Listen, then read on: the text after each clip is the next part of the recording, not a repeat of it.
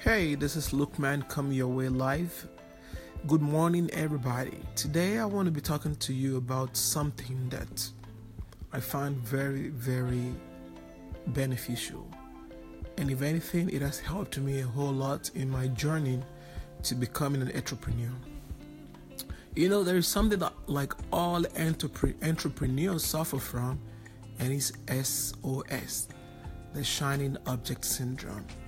Situation whereby everything looks good and you just want to learn it. So it becomes very, very difficult for you to actually niche down on one thing. If I were to advise a new entrepreneur today, I will tell them to go study first about becoming an entrepreneur. Read some books, let it give you some idea on what you want to do.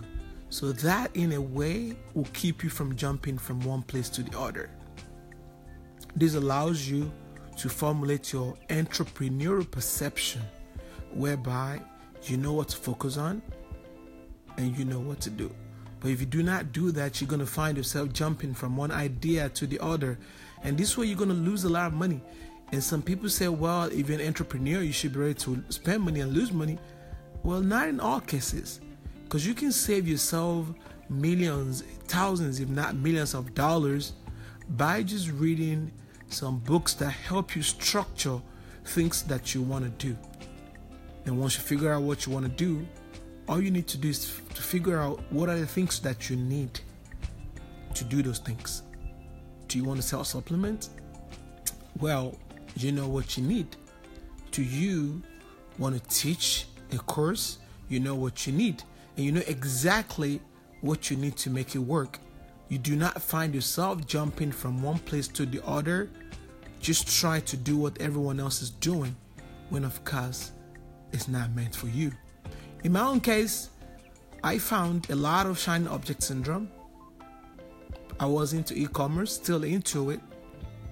I jumped on Neil Patel, which I really never used because it's nothing but content and I jumped from there on zero up from there to Academy of Arbitrage and now back at ClickFunnels where I actually belong. I've tried so many things, but I think all I need in terms of software and coaching is ClickFunnels.